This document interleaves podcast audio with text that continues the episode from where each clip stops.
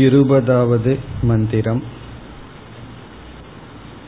स यथा ऊर्णनाभिः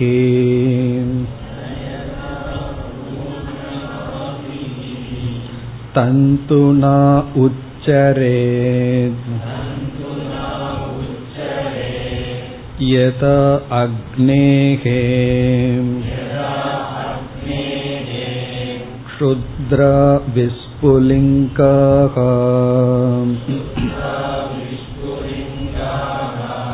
व्युच्चरन्ति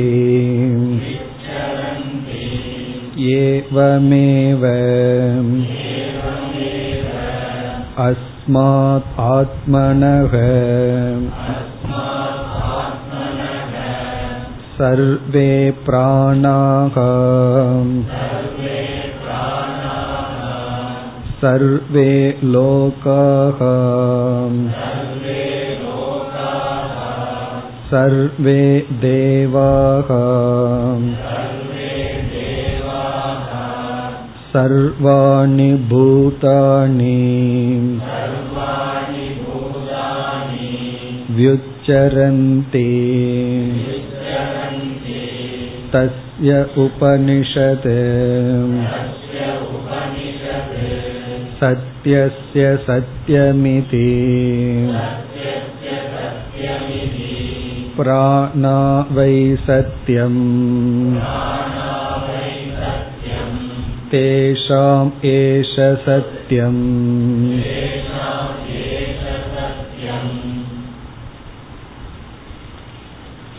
சென்ற பத்தொன்பதாவது மந்திரத்தில் நாம் ஜீவாத்மா உண்மையில் எதனுடனும் எப்பொழுதும் சம்பந்தம் வைப்பதில்லை அல்லது ஜீவாத்மாவினுடைய உண்மையான சொரூபம் அசங்க சொரூபம். ஆனால் ஜீவாத்மா சம்சாரத்துடன் இருப்பது சம்பந்தத்தினால் வந்துள்ளது. அப்பொழுது பூர்வபக்ஷம் வந்தது. இந்த சம்பந்தம் நித்தியமாக இருக்கின்றது. ஜாகிரத அவஸ்தையில் இந்திரியங்களுடனும் ஸ்தூல பிரபஞ்சத்துடனும் சொப்பன அவஸ்தையில் வாசனாமய பிரபஞ்சத்துடனும் சம்பந்தம் இருக்கின்றதே. ஆகவே சம்பந்தம் நித்தியம் என்ற சந்தேகம் வரும்பொழுது மீண்டும் சுஷுப்தி விசாரம் சென்ற மந்திரத்தில் செய்யப்பட்டது. அதில் சுஷுப்தியில் எதனுடனும் சம்பந்தம் இல்லை. ஆகவே சம்பந்தம் என்பதும் அனித்தியம்தான். அந்த சம்பந்த நிமித்தமாக வருகின்ற சம்சாரமும் அனித்தியம். அது ஜீவாத்மாவினுடைய சொரூபம் அல்ல என்று நாம் பார்த்து முடித்தோம். பிறகு நமக்கு ஒரு சந்தேகம் ஏற்பட்டது. அஜானத்துடன் சம்பந்தம் இருக்கின்றதே. அதுவும் இல்லாமல் இந்த அஜானமும் அனாதியாக இருக்கின்றது. பிரம்மனும் அல்லது ஜீவனுடைய சைத்தன்ய சொரூபமும் அனாதியாக இருக்கின்றது. ஆகவே அனாதியான அஜானத்துடன் அனாதி சம்பந்தம் இருக்கின்றதே என்ற சந்தேகம் வரும் பொழுது அதற்கும் நாம் பதில் பார்த்தோம். இந்த அஜானம் மித்யாவாக இருப்பதனால் சத்தியமாக இல்லாத காரணத்தினால் மித்யாவுடன் இருப்பது சம்பந்தம் இருந்தும் இல்லாததுதான். ஆகவே இந்த பிரபஞ்சமும் அதற்கு காரணமான அஜானமும் மித்யா என்று புரிந்து கொண்டால்தான் அந்த மித்யாவுக்கு அதிஷ்டானமாக இருப்பதனால் எதனுடனும் அதிஷ்டானம் சம்பந்தப்படுவதில்லை. இதற்கு உதாகரணம் வேண்டும் என்றால் ஜாகிரத அவஸ்தையில் இருக்கின்ற ஞானியினுடைய மனதை தான் கூற வேண்டும். ஜாகிரத அவஸ்தையில் இருக்கின்ற ஞானியினுடைய மனதில் அஜானமும் இல்லை. இந்த அஜானம் அனாதியாக இருந்தாலும் அந்தம் என்று பார்த்துள்ளோம். எந்த ஒரு அறியாமைக்கும் தோற்றமில்லை. ஆனால் ஞானம் வந்துவிட்டால் சென்றுவிடும். சென்றால் பிறகு மீண்டும் வராது அப்படி ஞானியினுடைய மனதில் ஆத்ம அஜானம் இல்லை ஆனால் அந்த மனதில் மோக்ஷம் இருக்கின்றது. இதிலிருந்து என்ன தெரிகின்றது என்றால் அஜானத்துடனும் உண்மையான சம்பந்தம் இல்லை. இந்த கருத்தை நாம் பார்த்து முடித்தோம். இப்பொழுது நாம் படித்த இருபதாவது மந்திரத்திற்கு வருகின்றோம். இது இந்த பகுதியினுடைய கடைசி மந்திரம். இரண்டாவது அத்தியாயத்தில் நாம் முதல் பகுதியை எடுத்துக்கொண்டோம். அஜாத சத்ரு பிராமணம். அதனுடைய கடைசி மந்திரம் இது. இப்ப இந்த மந்திரம் முக்கியம் என்று நாம் பார்த்தோம். காரணம் என்னவென்றால் இந்த மந்திரத்தில் பிரம்மத்திற்கு ஒரு லட்சணம் வந்துள்ளது. அந்த லட்சணமானது பிரசித்தியை அடைந்துள்ளது உபனிஷத்துக்களுக்குள். இங்க முக்கியம் என்றால் உபனிஷத்தே முக்கியம்தான். அதுல போய் குறிப்பா இத முக்கியம் என்று சொல்வதற்கு காரணம் அது மிகவும் பிரசித்தியை அடைந்துள்ளது என்ற அடிப்படை. ஒருவரை நம்ம விஐபி அப்படின்னு சொல்றோம்னா வெரி இம்பார்ட்டன்ட் பர்சன் சொல்றோம்னா என்ன அர்த்தம்னா அவர் பதவியில் இருக்கிற வரைக்கும் தான் விஐபி அதற்கு பிறகு வந்து வெரி இன்சிக்னிபிகண்ட் பர்சனா மாறிடுறார். அப்ப வந்து முக்கியமான ஆள் அப்படின்னு என்ன அர்த்தம்னா பிரசித்தியானவர் அர்த்தம். ரொம்ப ஃபேமஸா இருக்கிறவர் அர்த்தம். அப்பொழுதுக்கு. அதுபோல இங்கு பிரம்மத்துக்கு ஒரு லட்சணம் வந்துள்ளது. அந்த லட்சணம் உபனிஷத்துக்குள் பிரசித்தியை அடைந்துள்ளது. அது மட்டுமல்ல உபனிஷத்தே அந்த லட்சணத்தை மிக மிக முக்கியமாகவும் பிறகு பிரம்மத்திற்கு இருக்கின்ற ரகசியமான பெயர் என்றும் அறிமுகப்படுத்துகின்றது அதாவது சீக்ரெட் நேம் பிரம்மத்திற்கு வந்து ரகசியமான ஒரு பெயர் இருக்கு அதுதான் இந்த லட்சணம் என்று அறிமுகப்படுத்தி உள்ளது அந்த லட்சணத்தினுடைய பெருமை அல்லது அது எந்த விதத்தில் அமைந்துள்ளது என்று பார்க்கும் பொழுது இதனுடைய முக்கியத்துவம் நமக்கு விளங்கும். இப்பொழுது நாம் இந்த இறுதியான இருபதாவது மந்திரத்தில் என்னென்ன கருத்துக்கள் அடங்கியுள்ளன என்று இப்பொழுது முதலில் பார்த்துவிட்டு மந்திரத்தினுடைய சொற்பொருளை நாம் ஆராய்ந்து பிறகு இதற்கு சங்கரரும் விளக்கம் எழுதியுள்ளார். பாஷ்ய விசாரத்தையும் நாம் பார்க்க போகின்றோம். ஆகவே இந்த மந்திரத்தினுடைய ஒவ்வொரு சொல்லினுடைய அர்த்தம் சாராம்சம் பாஷ்ய விசாரம் அனைத்தையும் நாம் விளக்கமாக பார்க்க இருக்கின்றோம். முதலில் இந்த மந்திரத்தில் என்னென்ன கருத்துக்கள் அடங்கி உள்ளன என்பதை பார்ப்போம். சின்ன மந்திரமா இருந்தாலும் இதுல என்னென்ன விஷயங்கள் நமக்கு கிடைக்கின்றன? முதல் கருத்து பிரம்மன் உபாதான காரணம். பிரம்மன் வந்து உபாதான காரணமாக இருக்கின்றது. எதற்கு என்றால் ஜெகத்துக்கும் ஜீவனுக்கும். ஜெகத்துக்கு உபாதானம் ஜீவனுக்கும் உபாதானம். இப்ப ஜீவன் சொன்னா ஜீவனுக்கு காரணம் பிறகு நாம் அனுபவிக்கின்ற ஜெகத்துக்கும் காரணம் போக்தாவுக்கும் காரணம் போக்கியத்துக்கும் காரணம். போக்தான்னா ஜீவன் அனுபவிப்பவன் போக்கியம் என்றால் அனுபவிக்கப்படுகின்ற பொருள். அப்படி இந்த உலகத்தை ஒரு கோணத்தில் போக்தா போக்யம் என்று பிரிக்கின்றோம். இந்த இரண்டுக்கும் ஒரே ஒரு காரணம் அது பிரம்மன். அந்த கருத்து அறிமுகப்படுத்தப்படுகின்றது.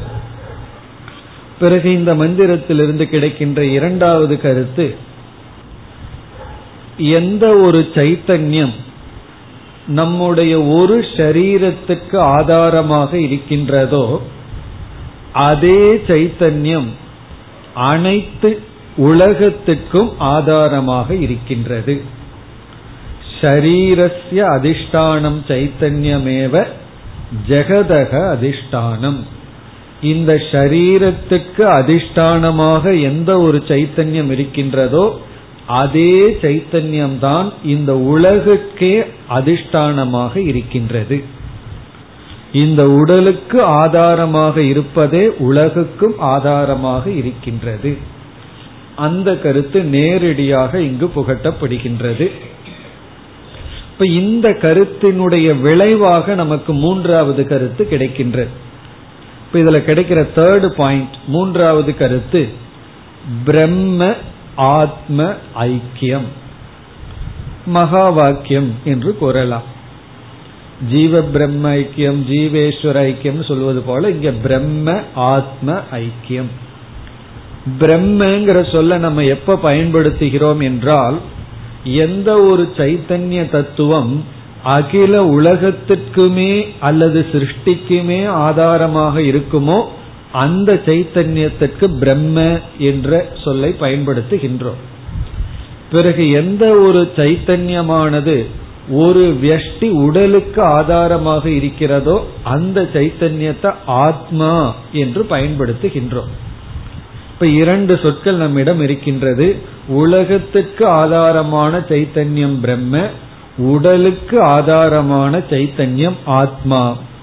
இங்க இரண்டாவது கருத்துல நமக்கு என்ன கிடைச்சதுன்னா உடலுக்கு ஆதாரமான சைத்தன்யம்தான் உலகுக்கு ஆதாரமாகவும் இருக்கிறது. என்று சொன்னதிலிருந்து நமக்கு இந்த மூன்றாவது கருத்து கிடைக்கின்றது. பிரம்மனும் ஆத்மாவும் ஒன்றுதான். பிரம்ம சைத்தன்யமும் ஆத்ம சைத்தன்யமும் வேறல்ல. இது நமக்கு கிடைக்கின்ற மூன்றாவது கருத்து. பிறகு இந்த மந்திரத்தில் நமக்கு கிடைக்கின்ற நான்காவது கருத்து பிரம்மத்தினுடைய லட்சணம். பிரம்மத்துக்கான ஒரு லட்சணம் ஒரு இலக்கணம். அந்த இலக்கணம் தான் நமக்கு வந்து இந்த மந்திரம் முக்கியம் என்ற ஒரு இடத்தை வகிக்கின்றது. பிரம்மத்துக்கு ஒரு புதிய விதத்தில் நாம் இதுவரைக்கும் பார்க்காத விதத்தில் ஒரு லட்சணம். அந்த லட்சணத்துல என்னென்ன கருத்து கிடைக்கின்றது என்றால் ஜெகத்தினுடைய மித்தியாத்துவம். இப்ப இந்த நான்காவது கருத்துக்குள்ளேயே மூன்று கருத்து. அதாவது பிரம்மத்தினுடைய லட்சணம் நான்காவது கருத்து. அந்த பிரம்ம லட்சணத்துல நமக்கு கிடைக்கின்ற கருத்து ஜெகன் மித்யா என்பது முதல் கருத்து. இரண்டாவது பிரம்ம சத்தியம். இதைத்தானே நம்ம சொல்லிட்டு இருக்கோம். முழு வேதாந்தத்துல ஒரே ஒரு வரியில சொல்லுங்கன்னா என்ன சொல்லுவோம்? பிரம்ம சத்தியம் ஜெகன் மித்யா. அவ்வளவுதான். யாராவது பஸ் ஸ்டாண்ட்ல நின்றுட்டு இருக்கும் போது நீங்க இவ்வளவு தூரம் கிளாஸ் எல்லாம் போய் படிச்சிட்டு இருக்கீங்களே சில பேர் அப்படி கேட்பார்கள். சுருக்கமா சொல்லுங்க அப்படி ஒருவர் வந்து இந்த வீடு வீடா சேல்ஸ் பண்ணுவார்களே அவர் வந்து திடீர்னு என்னிடத்துல வந்தார். எதையோ பொருளை கொடுத்தாரு இதை சேல்ஸ் வாங்கிக்கன்னு இல்ல இது ஆசிரமம் மாதிரி வேண்டான்னு. ஆசிரமம் மாதிரியானு உள்ள வந்துட்டார். உடனே அவர் வந்து என்ன பண்ணிட்டு இருக்கீங்கன்னு கேட்டு எங்ககிட்ட கேட்டார். நான் ரொம்ப பிஸியா இருக்கேன் வீடு வீடா போகணும். ஒரே ஒரு வரியில கீதையினுடைய சாரத்தை சொல்லுங்க கேட்டு போயிடுறேன் அப்படின்னா அப்படி சில பேர் கேட்பார்கள். அவர் அவ்வளவு பிஸியா அதனால என்ன ரொம்ப டைம் எடுத்துக்காதீங்கன்னு சொல்ற. அப்படி பொதுவா குரு கண்டிஷன் போடுவார்கள். இப்ப சிஷ்யன் கண்டிஷன் போடுற. அது சேல்ஸ்மேன் வந்து அவ்வளவு குயிக்கா எனக்கு சொல்லிருங்க நான் அதை கேட்டு போயிடுறேன் அப்படி. அப்படி இந்த சேல்ஸ் பண்றவங்களுக்கு எப்படி எதையாவது கிடைக்கணும் கிடைக்கணுங்கிற புத்தியில உபனிஷத்தும் கீதையும் குயிக்கா கிடைச்சிடணுமா அப்படி சில பேர் நம்ம இடத்துல கேட்பார்கள். ஒரே ஒரு சென்டென்ஸ்ல நான் அவருக்கு என்ன சொன்ன தெரியுமோ? புரியாது போயிட்டு வாங்க அப்படின்னு சொல்லி அதான் அவர் சொன்ன பதில். அது ஒரு வழியில புரிய வைக்க முடியாது அதை புரிஞ்சுக்குங்க போயிட்டு வாங்கன்னு அனுப்பிச்சு விட்டு. அப்படி சில பேர் நம்ம இடம் கேட்பார்கள். ஒரே வரியில பதில் சொல்லுங்கன்னு இதைத்தான் நம்ம சொல்லுவோம். பிரம்ம சத்தியம் ஜெகன் மித்யா. அதான் சாரம். வேதாந்தத்தினுடைய சாராம்சம்னா ரெண்டே விஷயம். ஒரு விஷயம் பிரம்மன் இனி ஒரு விஷயம் ஜெகத். அதுக்கு நம்ம பதில் சொல்றையில பிரம்ம சத்தியம் ஜெகன் மித்யா. அந்த கருத்து இந்த லட்சணத்திலிருந்து நமக்கு கிடைக்கின்றது. பிறகு வெறும் சத்தியம்னு சொன்னாலும் மட்டும் போதாது. அந்த சத்தியத்திலிருந்து நமக்கு கிடைக்கின்ற இனி ஒரு கருத்து பிரம்ம அத்வைதம் இரண்டற்றது.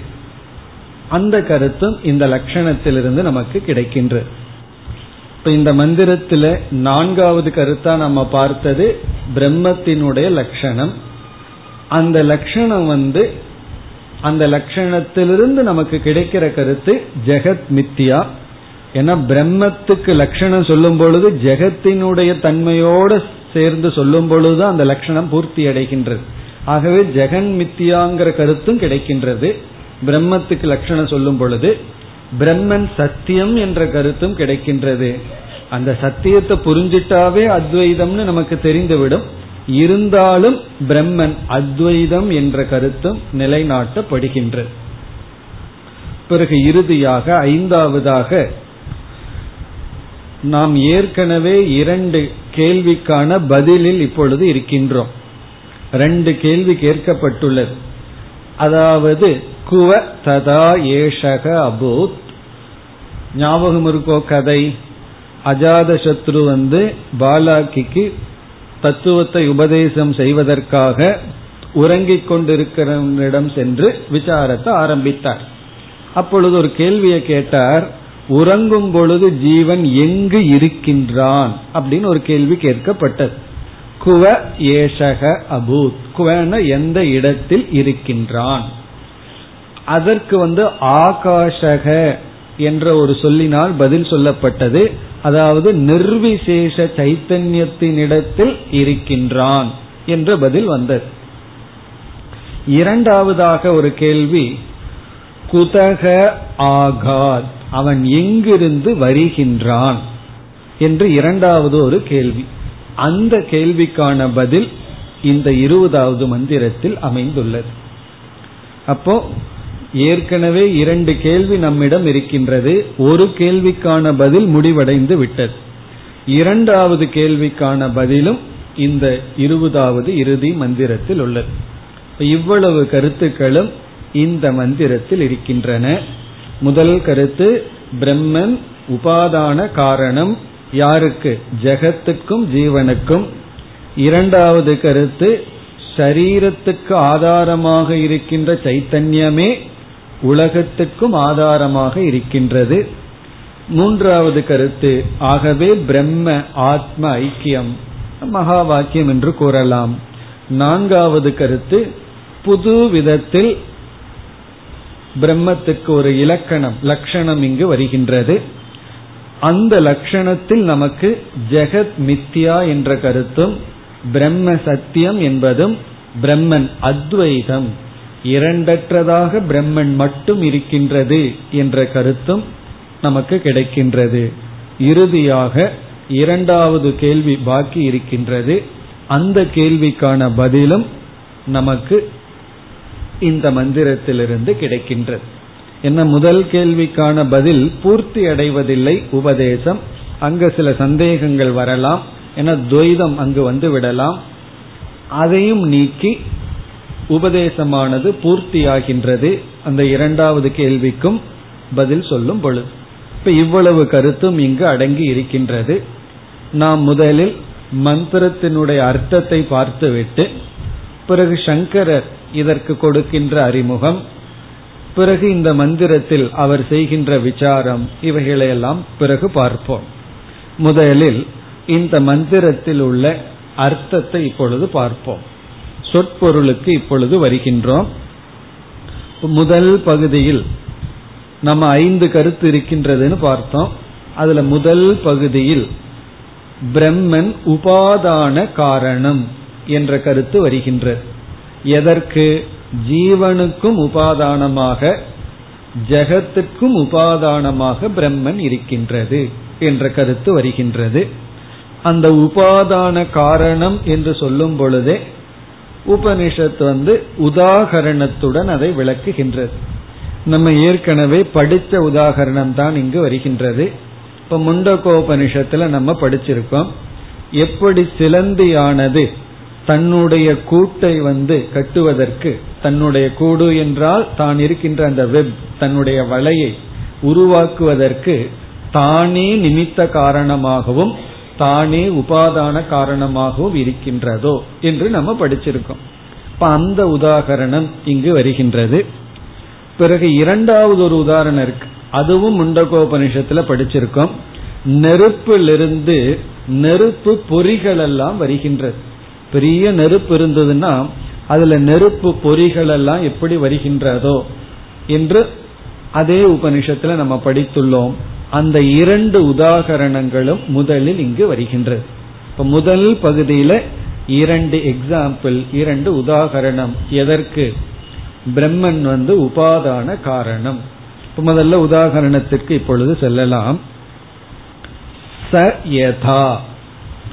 சயதா இஸ் ஈக்வல் டு திருஷ்டாந்தக. இப்பொழுது உதாகரணம் வருகின்றது. சயதா ஊர்ண நாபிகி ஊர்ண நாபிகினா சிலந்தி பூச்சியானது சிலந்தி பூச்சி ஸ்பைடர் சிலந்தி ஊர்ணநாபிகி. தந்துனா உச்சரேத். தந்துனா உச்சரேத். இங்க தந்து என்றால் நூல் அப்படிங்கிறதுக்கு தந்துன்னு பேரு. இங்க தந்து என்றால் அதனுடைய வலை. தந்துனா உச்சரேத் என்றால் அந்த வலையில் சுதந்திரமாக உச்சரேத்னா சென்று கொண்டு இருக்கின்றதோ இப்ப இங்க நம்ம சேர்த்திக்கணும். அந்த வலையை அதுவே செய்து அதில் நகர்ந்து கொண்டு இருக்கின்றதோ. தந்துனா உச்சரேத்னா அந்த வலையில் அது மூவ் பண்ணிட்டு இருக்கு. அந்த வலையில் அது நகர்ந்து கொண்டு இருக்கின்றது. அதை நம்ம இங்க எப்படி புரிஞ்சுக்கணும்? அந்த தந்துவை அதுவே படைத்து அதில் அது சஞ்சரித்து கொண்டு இருக்கின்றது இது வந்து ஃபர்ஸ்ட் உதாரணம். முதல் உதாகரணம் சிலந்தி பூச்சி எப்படி வளைக்கு காரணமோ. அது வந்து முதல் உதாகரணம் பிறகு இரண்டாவது உதாகரணம் யதா அக்னேகே. எப்படி நெருப்பிலிருந்து அக்னேகேன நெருப்பிலிருந்து சுத்ராகா சுத்ராகானா அல்பாகா சிறிய சிறிய. சுத்ராகா சிறிய சிறிய. விஸ்புலிங்காக. விஸ்புலிங்காகன தீ பொறிகள். இதுல வந்து எல்லா சொல்லையும் நம்ம வந்து அர்த்தம் புரிந்து கொள்ள வேண்டும். ஏன்னா வந்து இந்த ஸ்லோகம் வந்து மனப்பாட பகுதி. அந்த ஸ்கூல்ல எல்லாம் அந்த காலத்துல இந்த செயல் மனப்பாட பகுதின்னு சொல்லுவார்கள் அல்லவா? அப்படி இந்த முழு மந்திரமே உங்களுக்கு மனப்பாட பகுதி. அப்ப அதை ஞாபகம் வச்சுக்கும் போது ஒவ்வொரு சொல்லினுடைய அர்த்தமும் ஞாபகம் இருக்க வேண்டும். விஸ்புலிங்காகன துளிகள் அதாவது பொறிகள். பொறிகள் அப்படின்னா தீப்பொறிகள். வியுச்சரந்தி தோன்றுகின்றனவோ. நெருப்பிலிருந்து சிறிய பொறிகள் எப்படி தோன்றுகின்றனவோ. இது வந்து ரெண்டு உதாரணம் நமக்கு இங்க வந்துள்ளது. ச யதா இஸ் ஈக்வல் டு உதாகரணம் அப்படிங்கறது அந்த ரெண்டு சொல்லும் குறிக்கின்ற. ச யதா எவ்விதம்? ஊர்ணநாபிகி சிலந்தியானது தந்துனா உச்சரே. தன்னுடைய நூலில் சென்று கொண்டு இருக்கின்றதோ நகர்ந்து கொண்டு இருக்கின்றதோ. அதிலிருந்து என்ன புரிஞ்சுக்கிறோம்? தன்னுடைய வலையை தானே செய்து அதற்குள் சஞ்சரித்துக் கொண்டிருக்கின்றதோ? யதா எவ்விதம் அக்னேகே நெருப்பிலிருந்து க்ஷுத்ராகா அல்பமான மிக மிக சிறிய விஸ்புலிங்காக நெருப்பினுடைய பொறிகள் உச்சரந்தி தோன்றி உள்ளனவோ? இது வந்து ரெண்டு உதாகரணம். இந்த ரெண்டு உதாகரணத்தில் இப்ப முதல் எக்ஸாம்பிள் எடுத்துக்குவோம். முதல் உதாகரணத்தில் என்னென்ன கருத்து நமக்கு இருக்கின்றது என்றால் ஜெகத்திற்கு உபாதான காரணம். ஏன்னா அடுத்த உதாரணத்துல ஜீவனுக்குன்னு பார்க்க போறோம். இது வந்து ஜெகத்துக்கு உபாதான காரணம். நெருப்பு உதாகரணம் ஜீவன் பார்க்க போறோம். இங்க வந்து ஜெகத். ஜடமான ஜெகத்துக்கு உபாதான காரணம். ஏன்னா அறிவை உடைய சேதனமான பூச்சியானது ஜடமான வலையை உருவாக்குகின்றது. அப்படி இந்த ஜடமான இந்த உலகத்துக்கு காரணமாக இருப்பவர் பிரம்மன். பிரம்மன் வந்து ஜடமான இந்த உலகத்திற்கு காரணம். இரண்டாவது கருத்து இந்த உதாகரணத்தில் அசகாயத்துவம். அசகாயத்துவம்னா சிலந்தி வேறொரு உதவி இல்லாமல் சகாயம்னா ஹெல்ப் அசகாயம்னா வித்தவுட் எனி ஹெல்ப் எந்த எவரிடமிருந்தும் உதவியை பெறாமல் தானே உருவாக்குகின்ற. அப்ப இந்த எக்ஸாம்பிள் அசகாயத்துவம்ங்கிறது காட்டப்படுகின்றது நம்ம பொதுவா ரெண்டு காரணம் தான் பார்ப்போம். உபாதான காரணம் நிமித்த காரணம். இனி ஒன்னு இருக்கு. இன்ஸ்ட்ருமெண்டல் காஸ் அப்படின்னு ஒன்னு இருக்கு. அதாவது உபாதான காரணம்னா மெட்டீரியல் காசுன்னு சொல்லுவோம். பொருள். நிமித்த காரணம்னா எஃபிஷியன்ட் அப்படின்னு சொல்லுவோம். இனி ஒன்று இன்ஸ்ட்ருமெண்டல் காஸ் அப்படின்னு ஒன்று இருக்கு. அதாவது பானை உருவாக களிமண் வந்து உபாதான காரணம். குயவனாக இருப்பவர் வந்து நிமித்த காரணம் அறிவுபூர்வமா இருப்பவர். இப்ப வந்து அவர் இடத்துல வெறும் களிமண்ணையும் அவரையும் மட்டும் கொடுத்துட்டா அவர்னால பானை உருவாக்க முடியுமா? அதுக்கு ஒரு இன்ஸ்ட்ருமெண்ட் வேணும் அதுக்கு ஒரு கருவி வேணும். அதை இன்ஸ்ட்ருமெண்டல் காஸ் அப்படின்னு சொல்லுவோம்.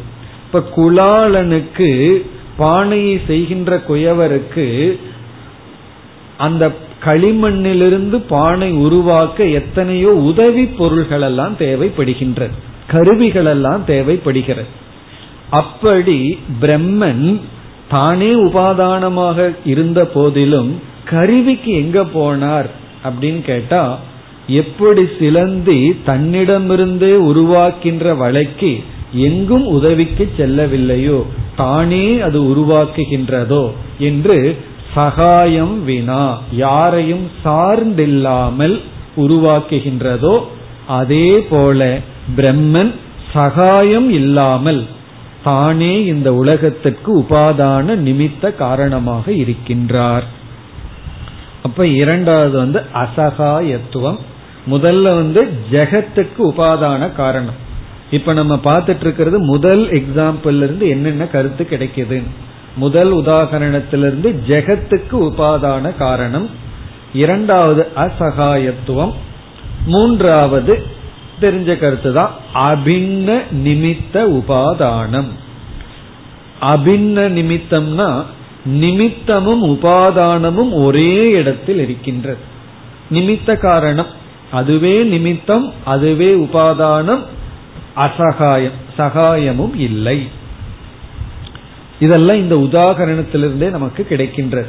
அதாவது பிரம்மனே நிமித்த காரணம் பிரம்மனே உபாதான காரணம் பிறகு அசகாயக. அசகாயம் அப்படின்னா எந்த உதவியும் இல்லை.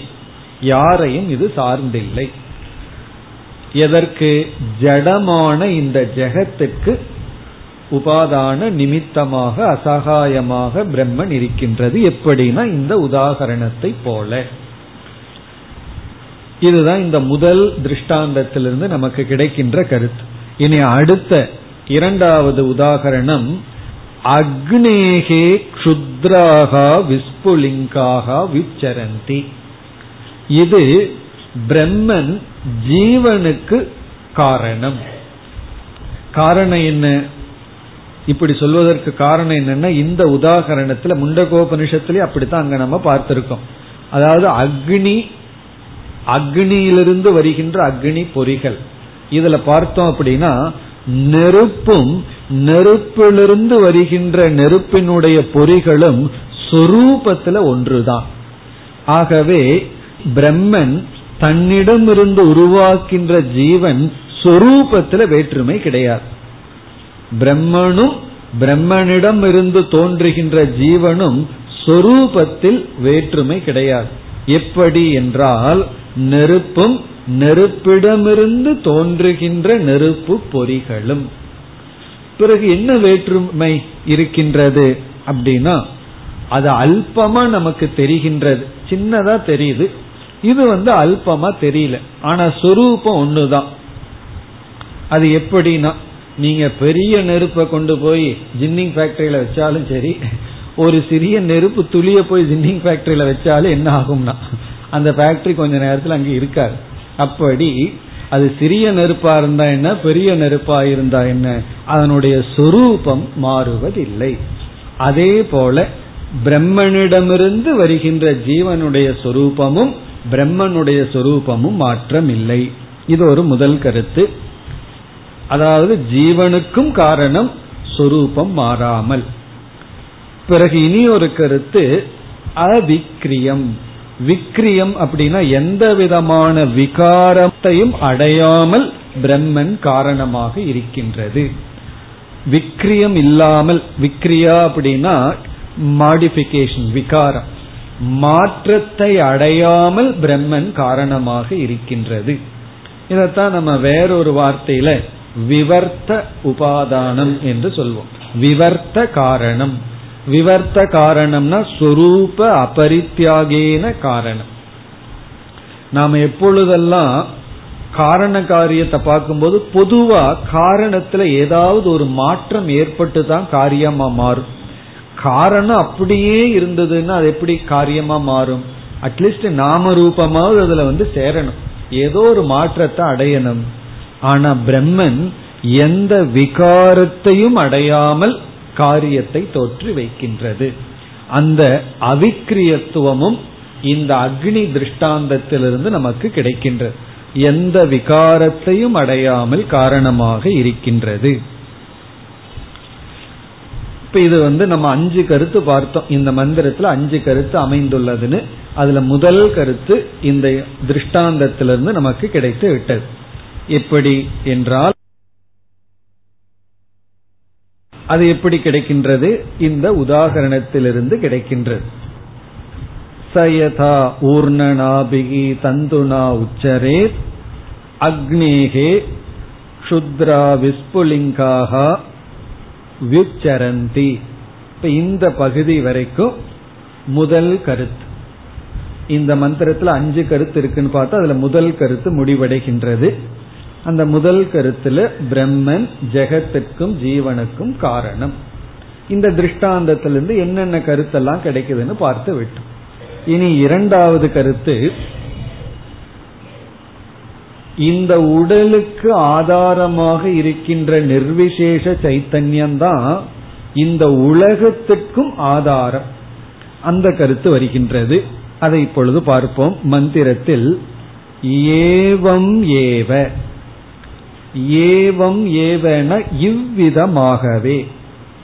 இவ்விதமாகவே. ஏவம் ஏவ இஸ் ஈக்வல் டு இவ்விதமாகவே. இவ்விதமாகவேன்னு என்ன அர்த்தம்? எப்படி உதாகரணமோ அப்படி. அந்த எக்ஸாம்பிளோட கனெக்ஷன் இங்க வருகின்றது. யதா திருஷ்டாந்தக ததா. அங்க யதாங்கிறதுக்கு தான் ஏவம் ஏவ. ஏதான எவ்விதம். எவ்விதம் சிலந்தியானது தன்னுடைய வலையை உருவாக்குகிறதோ எவ்விதம் நெருப்பானது பொறிகளை தோற்றி வைக்கின்றனவோ அவ்விதமே. அதே போல அஸ்மாத் ஆத்மனக. அஸ்மாத் ஆத்மனகன இந்த ஆத்மாவிடமிருந்தே. இந்த ஆத்மாவிடமிருந்தே. இருந்தே ஆனா இந்த இடத்துல என்ன சொல்லி இருக்கணும்? பிரம்மணகன்னு சொல்லி இருக்கணும். பிரம்மத்திடமிருந்து இந்த உலகம் வந்துள்ளதுன்னு சொல்லணும். ஆனா இங்க உபனிஷத் என்ன சொல்லுகின்றது? இந்த ஆத்மாவிடமிருந்தே. இந்த அஸ்மாத்னா நம்ம சரீரத்தில் இருக்கின்ற அந்த இந்தங்கிறது எதை காட்டுகின்றது? இந்த உடலுக்கு ஆதாரமாக இருக்கின்ற. எந்த ஒரு நிர்விசேஷ சைத்தன்யத்துல இந்த ஜீவன் போய் சுசுப்தி அவஸ்தையில இருக்கின்றானோ எந்த ஜீவ சைத்தன்யத்துல ஒடுங்குகின்றானோ அந்த சைத்தன்யத்திடம் இருந்தே அப்ப இதுல இருந்து என்ன சொல்லப்படுகிறது? சரீரத்துக்கு ஆதாரமாக இருக்கின்ற சைத்தன்யத்திடமிருந்தே இந்த அனைத்து உலகமும் வருகின்றது. இப்ப ஆத்மனகன இந்த சைத்தன்யத்திடமிருந்தே இப்ப வந்து என்ன சொல்லணும்? அடுத்த கருத்து. இந்த உலகம் முழுவதும் வந்துள்ளதுன்னு சொல்ல வேண்டும். அதுல சில உதாகரணங்கள் சிலவற்றை கூறி இவைகளெல்லாம் வந்துள்ளது. இப்ப இனிமேல் வருகின்ற பகுதி என்ன அர்த்தம் அப்படின்னா பிரபஞ்சம் சிருஷ்டி வந்துள்ளது. அந்த சிருஷ்டியில சிலவற்றை இங்கு உபனிஷத் கூறுகின்றது. அஜாத சத்ரு கூறுகின்றார். என்னென்னலாம் வந்தது? ஏவமேவ அஸ்மாத் ஆத்மனக அதுபோல இந்த ஆத்மாவிடமிருந்து சர்வே பிராணாகா. சுருக்கமா சொன்னா இதம் ஜெகத்னு சொல்லணும். இந்த உலகம் அனைத்தும். அதற்கு பதிலா சில லிஸ்ட் வரும். இவைகளெல்லாம் வந்தன. என்னென்ன? சர்வேனா எல்லா பிராணாகா. இங்க பிராணாகாங்கிற சொல்லுக்கு எல்லா ஜீவராசிகளினுடைய இந்திரியங்கள் கரணங்கள் அப்படின்னு அர்த்தம். இன்ஸ்ட்ருமெண்ட் அர்த்தம். சர்வே பிராணாகான எல்லா ஜீவராசிகளினுடைய எல்லா கரணங்களும் எல்லா இன்ஸ்ட்ருமெண்ட் எல்லா கரணங்களும் தோன்றின. இந்திரியங்கள் கர்மேந்திரியம் ஞானேந்திரியம் போன்ற அனைத்து கரணங்கள் தோன்றின. சர்வே லோகாகா எல்லா லோகங்களும் தோன்றின. இங்க லோகம் அப்படின்னா ஜீவனுடைய கர்ம பலனான உலகங்கள். ஜீவ கர்ம பல பூதாகா. லோகம்னா போக்கியம் அனுபவிக்கப்படுகின்ற இந்த உலகங்கள். அதுக்கு விளக்கம் சொல்லும் பொழுது என்ன சொல்கிறார்கள்? நமக்கு இப்படிப்பட்ட உலகம் வர்றதுக்கு என்ன காரணம்? பகவான் வேற மாதிரி படைச்சிருக்கலாம் அல்லவா? இப்ப நம்ம பார்த்துட்டு இருக்கிறமே உலகம். இந்த மாதிரி இருக்கிறதுக்கு என்ன காரணம்? என்றால் அது நம்முடைய கர்மத்தினுடைய பலன். இந்த மாதிரி உலகம் இருந்தாதான் இந்த ஜீவனுக்கு இருக்கின்ற அந்தந்த கர்மங்கள் எல்லாம் டேலி ஆகும். அப்ப இந்த உலகம் நமக்கு கிடைக்கிற சூழ்நிலை உலகம்ங்கிறது நம்ம கர்ம பலனினால் நாமளே உருவாக்கியது.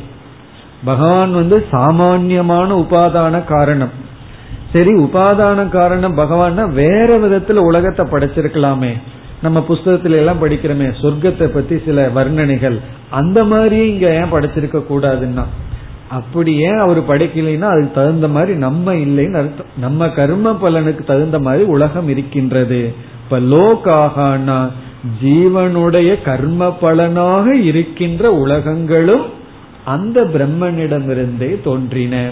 அந்த பிரம்மன் இங்க யாருன்னு சொல்லப்பட்டிருக்கு? ஆத்மா. இந்த ஆத்மாவிடமிருந்தே தோன்றின. பிறகு சர்வே தேவாகா. எல்லா தேவர்களும் அதாவது ஹையர் ஜீவ மேலான ஜீவர்கள். இங்க தேவர்கள் அப்படின்னா இப்ப இந்த பூமி இருக்கு இந்த உலகம் இருக்கு. இதுல எத்தனையோ நியதிகள் எல்லாம் இருக்கு. ஒவ்வொரு நியதிகளையும் கண்காணிக்க ஒரு ஆள் வேணும். இப்ப இந்த உலகம் நம்மளே அப்படித்தானே பண்ணிட்டு இருக்கோம்.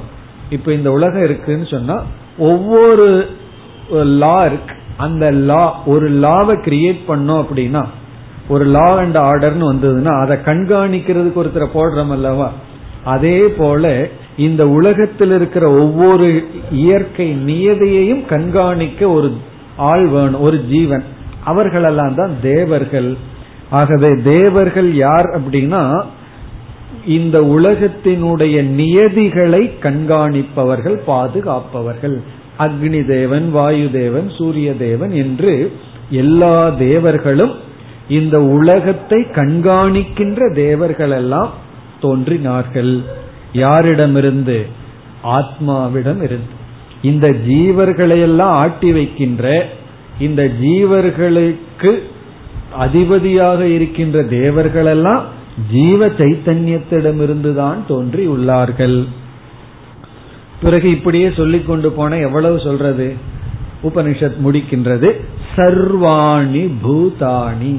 எல்லா உயிரினங்களும். சர்வாணி பூதாணி. எல்லா உயிரினங்களும் வியுச்சரந்தி தோன்றுகின்றன தோன்றி உள்ளன.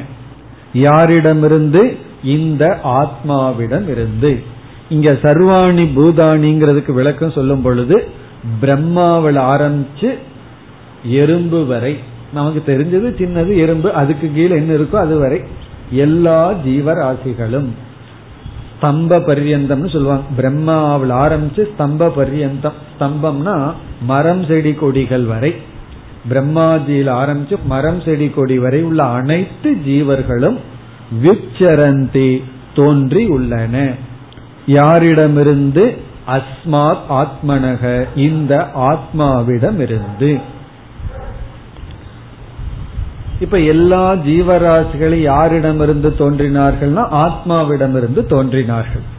இதிலிருந்து நமக்கு என்ன மூன்றாவது கருத்து கிடைக்கின்றது.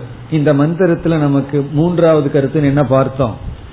பிரம்மத்திடமிருந்து தான் இவைகள் தோன்றினங்கிறது தான் பிரசித்தம்.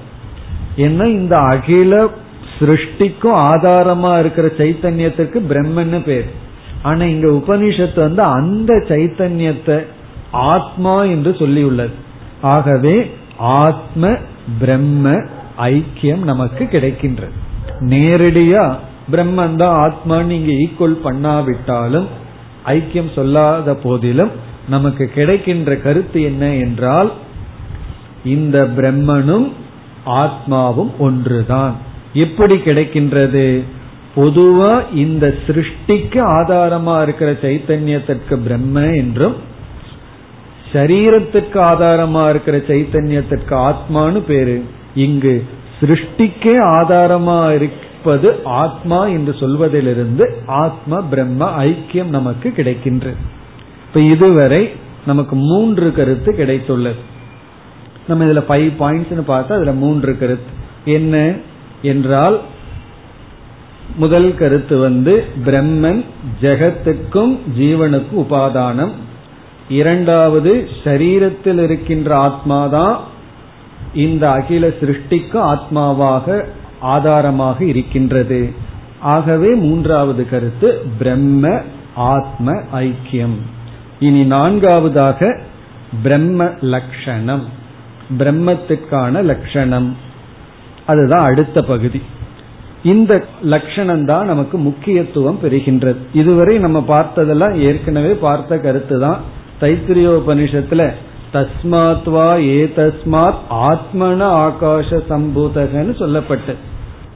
அங்க வந்து பிரம்மவித் ஆப்னோதி பரம்னு சொல்லி பிரம்மத்தை அறிந்தவன் பரத்தை அடைகிறான்னு சொல்லி அந்த பிரம்மத்தை வந்து யோவேத நிகிதம் குகாயாம் தன்னுடைய சரீரத்தில் இருக்கின்ற ஆத்மாவாக அறிய வேண்டும்னு சொல்லி பிறகு ஆத்மாவிடமிருந்து இவை வந்ததுன்னு சொல்வதிலிருந்து பிரம்மனும் ஆத்மாவும் ஒண்ணுன்னு அங்க நமக்கு தெரிகின்றது. அதே கருத்து தான் இங்கும் வந்தது. இனி அடுத்த பகுதியில் பிரம்மத்துக்கு லட்சணம் வருகின்றது. அதை எப்படி உபனிஷத் அறிமுகப்படுத்துகின்றது? அடுத்த பகுதி தஸ்ய உபனிஷத்து.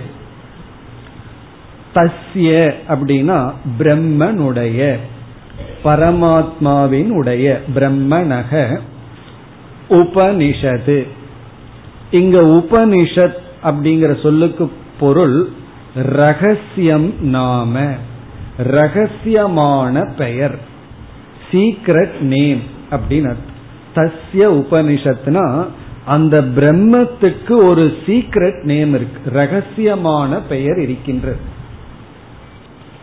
ரகசியமான பெயர். பொதுவா நம்ம பெயரையெல்லாம் ரகசியமா வச்சுக்க மாட்டோம்.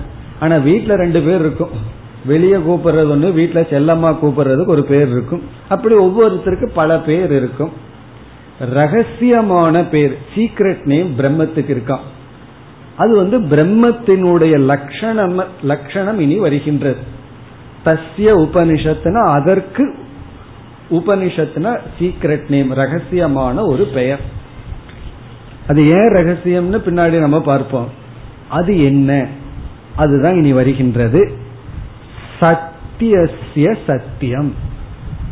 இதி இதினா இதுதான் பிரம்மத்துக்கு என்ன சீக்ரெட் நேம் ரகசியமான பெயர் அல்லது பிரம்மத்துக்கு என்ன லட்சணம் என்றால் சத்தியசிய சத்தியம். சத்தியசிய என்றால் சத்தியத்தினுடைய சத்தியத்தினுடைய சத்தியம்னா சத்தியம். சத்தியத்தினுடைய சத்தியம். அதுதான் லட்சணம் இதுதான் சீக்ரெட் நேம் பிரம்மத்துக்கு இங்க கிடைச்ச லட்சணம் அல்லது ரகசியமான பெயர் என்னன்னா சத்தியத்தினுடைய சத்தியம். சத்தியத்தினுடைய சத்தியம். உண்மையின் உண்மை. உண்மைக்கு உண்மை. இதே பேட்டர்ன்ல நம்ம பார்த்திருக்கோம். ஸ்ரோத்ரஸ்ய ஸ்ரோத்ரம்னு பார்த்திருக்கோம். காதுக்கு காது. சக்ஷுஷக சக்ஷுகு. அந்த பிரம்மன் கண்ணுக்கு கண் அப்படின்னு பார்த்திருக்கு. மனசக மனக மனதிற்கு மனம் அப்படின்னு கேனோபனிஷத்துல பார்த்திருக்கோம். அதே பேட்டர்ன்ல தான் இங்க வந்துள்ளது. சத்தியசிய சத்தியம். சத்தியத்தினுடைய சத்தியம். சத்தியத்தினுடைய சத்தியம்னா உண்மைக்கு உண்மை. மெய்யுக்கு மெய். உண்மையின் உண்மை. இதுதான் ரகசியமான பெயர். இப்ப இந்த லட்சணம் தான் உபனிஷத்துக்குள்ள பிரசித்தியை அடைந்துள்ளது. இப்ப இந்த முழு மந்திரத்தை மனப்பாடம் பண்ண முடியலனா இதை மனப்பாடம் பண்ணி சத்தியசிய சத்தியம். என்ன அப்படி சொல்ல வேண்டியது இருக்கு? இது இதுவே பெருசா இருக்குன்னா அப்புறம் ஒன்றும் பண்ண முடியாது.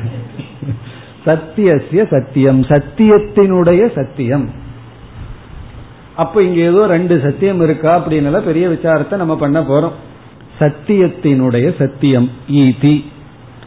இப்போ இந்த லட்சணம் வந்து ரொம்ப சுருக்கமா இருக்கு. பிரம்மத்துக்கு என்ன லட்சணம் பிரம்மத்துக்கு சீக்ரெட் நேம் என்ன? அப்படின்னா சத்தியத்தினுடைய சத்தியம்.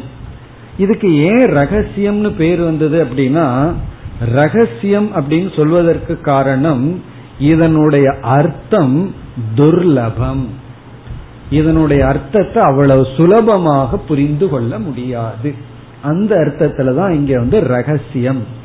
துர்லபம் அப்படின்னா இதனுடைய அர்த்தம் அவ்வளவு சுலபமா நமக்கு கிடைக்காது. துர்லபம்னா ரொம்ப ரேரா தான் இதனுடைய அர்த்தம் நமக்கு கிடைக்கும். காரணம் என்னன்னா சூக்மத்வாத் இதுல இருக்கிற அர்த்தம் வந்து ரொம்ப ரொம்ப சூக்மமான அர்த்தம்.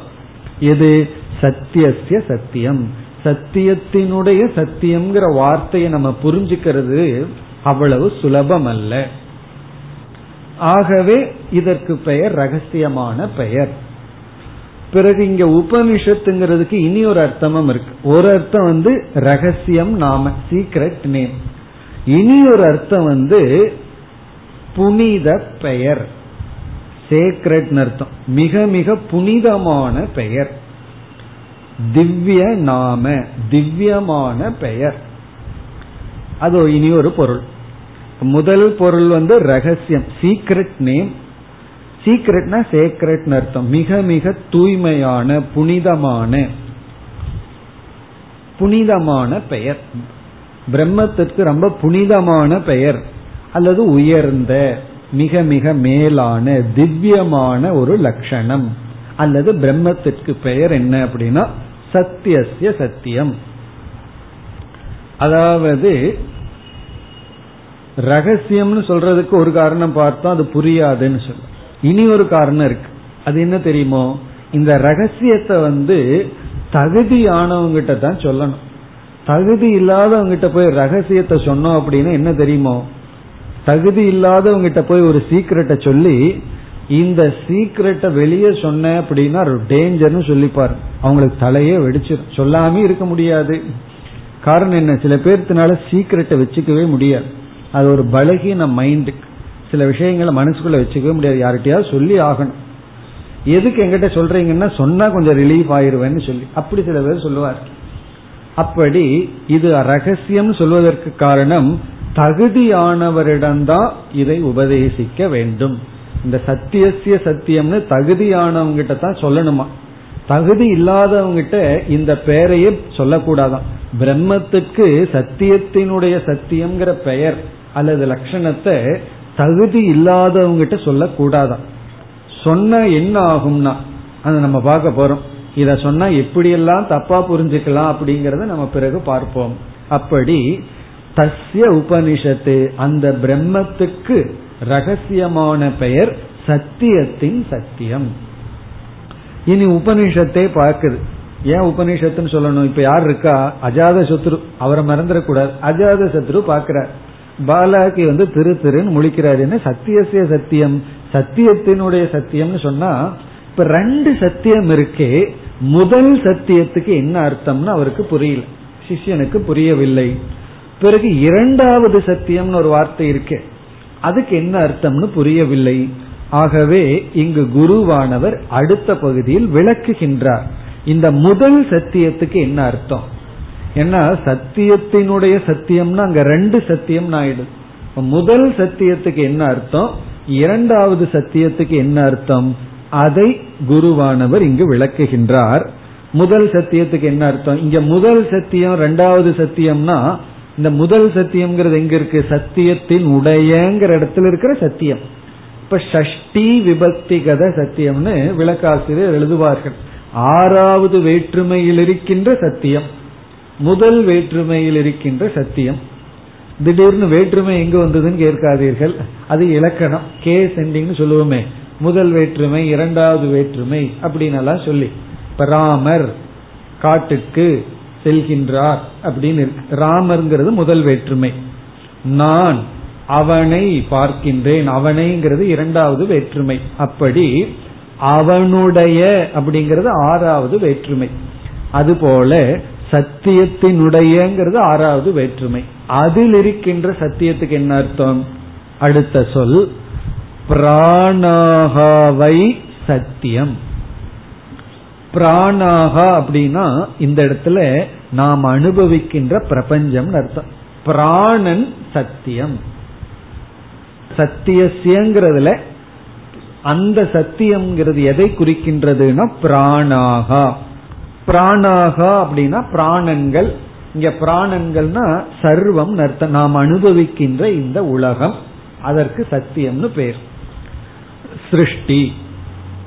பிராணனை குறிக்க அப்போ பிராணானாம் சத்தியம்னு அர்த்தம் கிடைச்சிரு. பிராணன்களுக்கு சத்தியமாக இருக்கின்றது. பிராணன்னா சிருஷ்டிக்கு ஜெகத்திற்கு பிறகு அடுத்த சத்தியத்துக்கு என்ன அர்த்தம்? பிராணாகாவை சத்தியம். பிராணாகாவை சத்தியம்னா பிராணன் சத்தியம் என்று சொல்லப்படுகின்றது. சத்தியசிய சத்தியம்ங்கிற லட்சணத்துக்குள்ள முதல் சத்தியத்திற்கு அர்த்தம் பிராணன். பிராணன்னா நாம் அனுபவிக்கின்ற இந்த உலகம். பிறகு தேஷாம் ஏஷக சத்தியம். தேஷாம் அப்படின்னா அந்த பிராணனுக்கு அந்த சிருஷ்டிக்கு பிரபஞ்சத்திற்கு ஏஷக சத்தியம். சத்தியமாக இருப்பது இரண்டாவது சத்தியம். ஏஷக சத்தியம்னா இரண்டாவது சத்தியம். முதல் விபக்தியில் இருக்கிற சத்தியம். அது என்னன்னா அந்த பிராணனுக்கு இது சத்தியம். இதுக்கு என்ன விளக்கம் கொடுக்கலாம்? இப்ப இரண்டாவது சத்தியத்திற்கு அபாதிதம் அப்படிங்கிற லட்சணம் கொடுக்கலாம். அபாதிதம் நீக்கப்படாதது. பாரமார்த்திகம். பாரமார்த்திகம் சத்தியம். அபாதிதம் தத்துவம். விளக்காசிரியர் அப்படித்தான் சொல்றார். அபாதிதம் தத்துவம். நீக்க முடியாத தத்துவம். இரண்டாவது சத்தியத்திற்கு அர்த்தம். நீக்க முடியாதது. நிஷேதம் செய்ய முடியாத தத்துவம். இரண்டாவது சத்தியத்திற்கு அர்த்தம். எதை நீக்க முடியாது எதை நிஷேதம் பண்ண முடியாதோ அதுன்னு அர்த்தம். அது இரண்டாவது சத்தியத்தினுடைய பொருள். முதல் சத்தியம் வந்து பிராணாகா அப்படின்னு சொல்லப்படுகிறது. நம்ம எப்படி புரிந்து கொள்ளலாம்? பிராணாகா இஸ் ஈக்வல் டு பிரபஞ்சக. அப்ப நம்ம என்ன சொல்லலாம்? பிரபஞ்சசிய சத்தியம். இந்த பிரபஞ்சத்திற்கு சத்தியமாக இருப்பது. பிரபஞ்சத்தினுடைய சத்தியம். அப்ப சத்தியசிய இஸ் ஈக்வல் டு பிரபஞ்சசிய இந்த உலகத்திற்கு. அப்ப ஒரு கேள்வி வரலாம் உலகத்துக்கு சத்தியம்னு சொன்னா உலகத்தை ஏன் சத்தியம்னு சொல்லணும்? அப்ப இந்த உலகம் சத்தியமா? அப்படின்னு ஒரு கேள்வி வருகிறது. அதற்கு நம்ம பதில் சொல்லலாம் இந்த சத்தியத்தை ரெண்டா பிரிக்கலாம். சத்து தியத் என்று பிரிக்கப்படுகிறது. இதெல்லாம் நம்ம முதல் சத்தியத்தில் இருக்கோம். முதல் சத்தியத்தை பிரபஞ்சம்னு சொல்லிட்டோம். அது எப்படி பிரபஞ்சத்தை சத்தியம்னு சொல்ல முடியும்? என்றால் அந்த இடத்துல சத்தியத்தை நம்ம ரெண்டா பிரிக்கிறோம். சத் அப்படின்னு. அந்த ஃபர்ஸ்ட் சத் இரண்டாவது தியஜ் அது வந்து மூர்த்தம் அமூர்த்தம் என்று பிரிக்கப்படுகிறது. மூர்த்தம் அமூர்த்தம். Form formless. அதாவது மூர்த்தம் அப்படின்னா திரவியமானது பார்க்கக்கூடியது. அமூர்த்தம்னா சூக்மமாக இருப்பது. அப்ப இந்த உலகம் எப்படி இருக்குன்னா மூர்த்தமாகவும் அமூர்த்தமாகவும் இருக்கின்றது. பார்க்க போற மூர்த்தா மூர்த்த பிராமணம்னு தேர்டு பிராமணத்துல பார்க்க போகின்றோம். அதாவது மூர்த்தம் அப்படின்னா உருவத்துடன் கூடியது அமூர்த்தம்னா உருவமற்றது. அப்ப சத்தியம்ங்கிறத ஒரு கோணத்துல பிரிச்சோம்னா மூர்த்தமும் அமூர்த்தமும் அடங்கியன்னு ஒரு சொல் நமக்கு கிடைக்கிறது. இந்த உலகம் வந்து மூர்த்தம்னா உருவம்னு எடுத்துக்குவோம். அமூர்த்தம்னா உருவமற்றது. இப்ப வாயு ஆகாசம் எல்லாம் உருவமற்றது. பிறகு வந்து பூமி இருக்கு நீர் இருக்கின்றது அக்னி இருக்கு அதுக்கெல்லாம் ஒரு ஃபார்ம் இருக்கு. அப்படி மூர்த்த அமூர்த்தம். மூர்த்தமாகவும் அமூர்த்தமாகவும் இருக்கின்ற இந்த உலகத்திற்கு அதுக்கு சத்தியசிய சத்தியம். அல்லது இனி ஒரு வார்த்தையில சொல்லணும்னா வியாபகாரிக சத்தியசிய சத்தியம் பாரமார்த்திகம் சத்தியம். அப்ப சத்தியசே இஸ் ஈக்வல் டு வியாபகாரிக சத்தியசிய வியாபகாரிக சத்தியத்திற்கு சத்தியமாக பாரமார்த்திக சத்தியமாக இருப்பது பிரம்மன். இந்த வார்த்தை பிரம்மத்துக்கான அடைமொழி பிரம்மத்துக்கான லட்சணம் பிரம்மத்தினுடைய பெயர். பிரம்மத்துக்கு என்ன பெயர்னா வியாபகாரிய சத்தியத்துக்கு தான் பாரமார்த்திக சத்தியமாக இருத்தல் இருப்பது. அப்ப என்னென்னலாம் சொல்லலாம்? பிரபஞ்சசிய மூர்த்தா மூர்த்தசிய சத்தியம். இந்த பிரபஞ்சத்துக்கு சத்தியம் உலகத்துக்கு சத்தியம் பிறகு வந்து மூர்த்தத்திற்கும் அமூர்த்தத்திற்கும் சத்தியம். அல்லது வியாபகாரிகசிய சத்தியசிய பாரமார்த்திகம் சத்தியம். அல்லது திருஷ்யசிய சத்தியம். பார்க்கப்படுவதற்கு ஆதாரமாக இருப்பது. இந்த முதல் சத்தியசை இஸ் டு திருஷ்யசிய எதெல்லாம் அறியப்படுகிறதோ அதற்கெல்லாம் திருஷ்யமாக இருக்கின்றதோ அதற்கு ஆதாரம். அல்லது அத்தியஸ்திய ஏற்றி வைக்கப்பட்ட அனைத்துக்கும் ஆதாரம். இப்படி நம்ம வந்து எதை வேணாலும் சொல்லலாம். சத்தியசிய சத்தியம். இதோடு இந்த மந்திரம் முடிவடைகின்றது. இப்ப இந்த சத்தியசிய சத்தியத்தை தான் நம்ம விஸ்தாரமா பார்க்க போகின்றோம். தஸ்ய உபனிஷத்தில் ஆரம்பிச்சு தஸ்ய அந்த பிரம்மத்துக்கு உபனிஷத் அந்த பிரம்மத்துக்கு சீக்ரெட் பேர் என்னன்னா சத்தியசிய சத்தியம். இது வந்து ஏன் ரகசியம்னு சொல்றோம் அப்படின்னா இந்த உலகத்தை வியாபகாரிகமா இருக்கிற இந்த பிரபஞ்சத்தை உபனிஷத்தே சத்தியம்ங்கிற வார்த்தையில சொல்லி விட்டது வேற யாராவது சொல்லியிருந்தா பரவாயில்ல. உபனிஷத்தை இத சத்தியம்னு சொல்லி விட்டது இது அதிகாரி அற்றவர்கள் கையில இந்த வாக்கியம் போகும் பொழுதுதான் துவைதம்ங்கிற தத்துவம் வந்து விட்டது ஏன்னா அவங்க என்ன சொல்றாங்க? இந்த உலகம் நீ சொல்ற மித்தியா பொய் அல்ல. காரணம் என்ன? உபனிஷத்தை என்ன சொல்லுது? இந்த உலகத்தை சத்தியம்னு சொல்லி இருக்கின்றது. அப்படி இருக்கும்போது நீ எப்படி மித்தியான்னு சொல்லுவேன் சத்தியமான உலகத்துக்கு அது சத்தியமா இருக்கு. அது ஒரு சத்தியம் இது ஒரு சத்தியம் என்று இரண்டு சத்தியம். துவைதம் வர்றதுக்கு காரணமே இந்த வாக்கியம்தான். துவைத மதம் உருவாகிறதுக்கு காரணமே சத்தியச சத்தியம்தான். அப்ப நம்ம கேட்கலாம் எதற்கு உபனிஷத் இப்படி பண்ணணும்? வேற ஏதாவது விதத்துல சொல்லி இருந்திருந்தா இந்த பிரச்சனை வந்திருக்காதேன்னா நம்ம பார்க்க போறோம் இதற்கு மேல அத்வைதத்தை நிலைநாட்டுறதுக்கு வேற நல்ல லட்சணம் கிடையாதுன்னு பார்க்க போறோம்.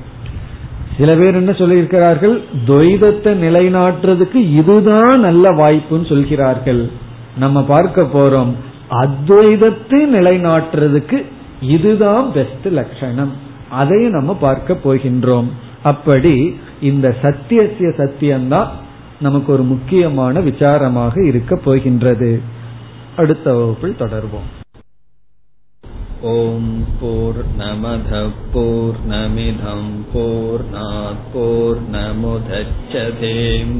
நமிதம் போர் போர் நமுதச்சதேம் பூர்ணய பூர்ணமாதாய பூர்ணமேவாவசிஷ்யதேம்